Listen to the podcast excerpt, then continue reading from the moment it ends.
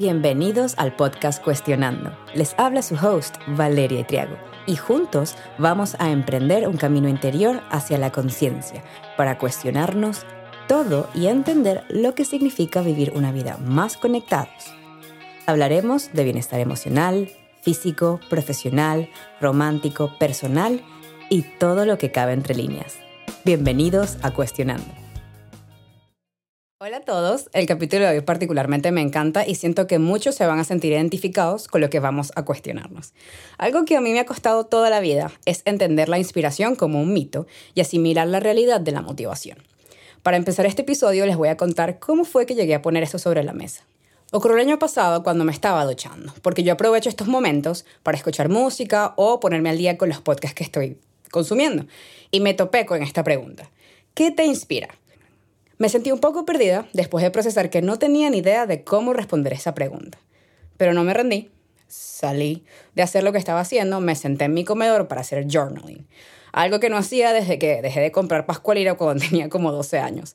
Para los que no sepan, Pascualina es un diario de adolescentes bastante dramático y cero feminista, ahora que lo recuerdo. Pero volviendo al journaling, para los que no están familiarizados con esta práctica, se trata de la terapia de llevar un diario donde se hace el uso intencional y reflexivo de la escritura para incentivar la salud mental, emocional y física. Es una ventana para poder conectar y concentrarnos con nuestros problemas, preocupaciones, emociones y en mi caso, escribir me permite poner en papeles mis sentimientos para poder entenderlos y procesarlos.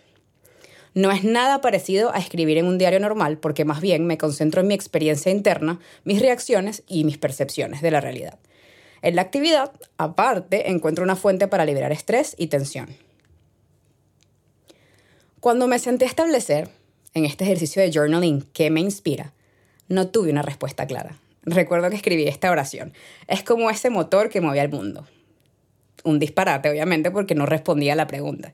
Pero hoy, después de analizar mucho y leer sobre el tema, quiero que nos cuestionemos. ¿Qué es la inspiración? ¿Por qué es importante diferenciarla de la motivación? ¿Cómo podemos sentirnos motivados? Rompiendo el mito.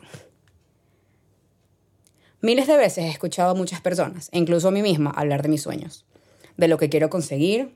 Sin embargo, pocas veces me he sentado a entender la razón por la cual he dejado de perseguirlos quizás porque no me sentía inspirada todos los días. Y hago énfasis en la palabra porque este es el mito que vamos a romper hoy. Creía que no valía nada la pena continuar lo que sea que estuviese haciendo porque no tenía esa fuente mágica.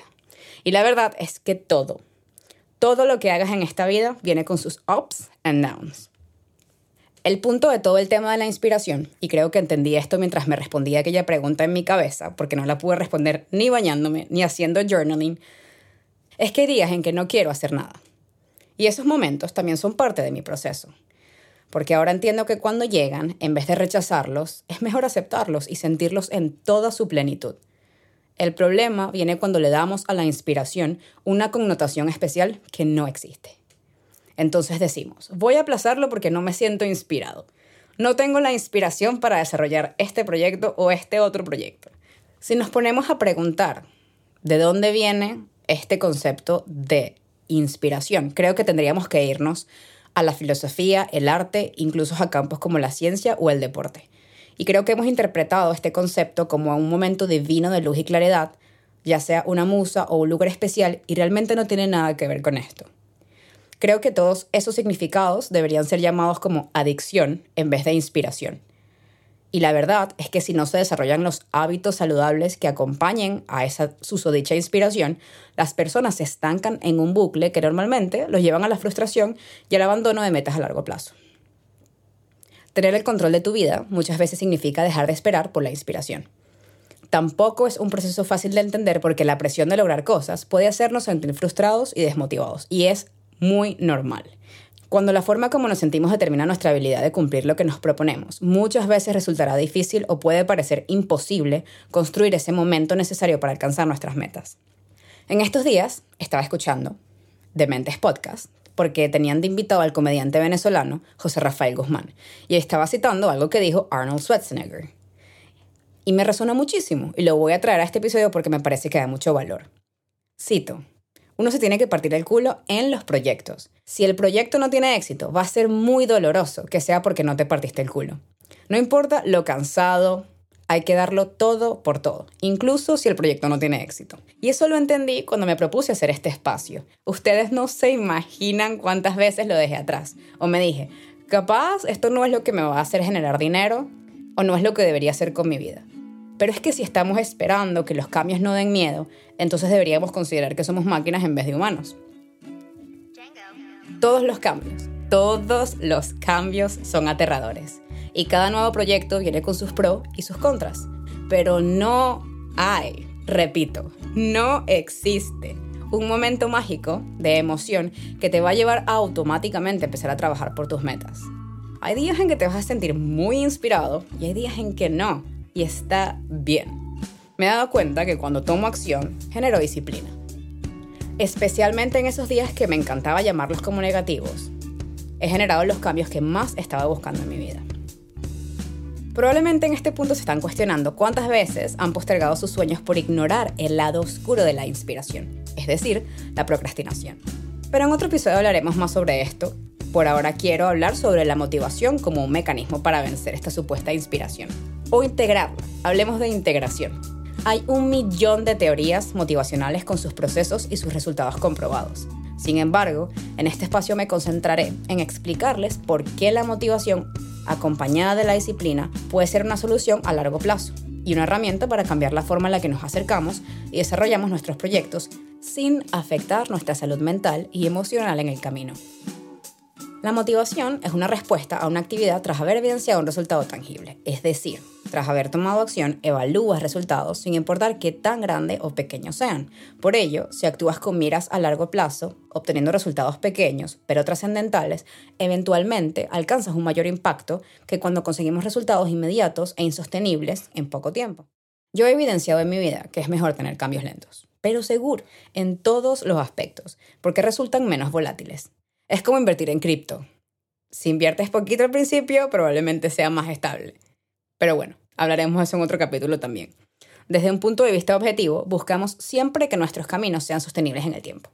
De nuevo, invertir, empezar una dieta, una rutina de ejercicio, un curso, lo que sea que hagamos. La idea es que cualquier cosa que decidamos se convierta en parte de nuestro estilo de vida y cada vez mejoremos nuestros hábitos sin necesidad de castigarnos en el proceso o de sentirnos inspirado.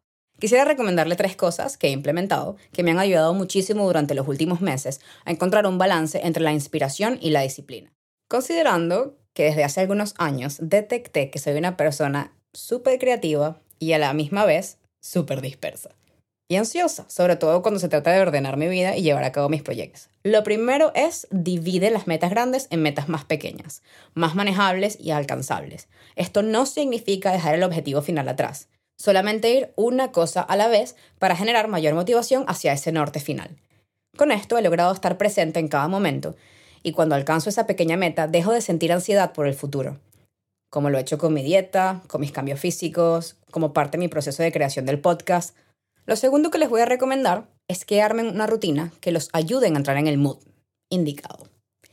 Es decir, antes que se vayan a sentar a trabajar, piensen qué les gustaría hacer salir a caminar, tomar aire fresco, prepararse un buen café o comerse un postre, hablar con un amigo un par de minutos y ponerse al día, leer, entrenar, whatever. Trata de hacer esto cada vez que sabes que tienes que trabajar en el proyecto. Con el tiempo te acostumbrarás a prepararte sin importar cómo te sientas, porque cuando termines ese avance que quieres hacer te vas a sentir mejor y más motivado. Por ejemplo, mis rutinas de la mañana, de bañarme o desayunar, meditar y luego me siento a hacer el episodio del podcast. Y la última cosa que les voy a recomendar hoy es que implementen la regla de los dos minutos. Si sienten resistencia hacia algo, comprométanse dos minutos completos a hacer la actividad. Pasado ese tiempo, probablemente se van a sentir un poco más relajados y seguirán trabajando con mayor motivación. Hoy los invito a que suelten la relación tóxica que tenemos con la inspiración, incluyéndome, y sobre todo la creencia de encontrarla o generarla. Justo estaba hablando con un amigo que es músico sobre el tema de sentirse inspirado y coincidimos que la inspiración se trata precisamente de ser y no de hacer. Mientras va y viene, nosotros podemos desarrollar tácticas que nos ayuden a mantenernos consistentes y generar una motivación real. Después de un tiempo empezaremos a encontrar esos momentums para construir. todas esas emociones que van a surgir de lograr las cosas pequeñas van a generar esa inspiración que tanto tratamos de buscar en lugares incorrectos. Mi consejo es que nunca dejes para mañana lo que puedes hacer hoy.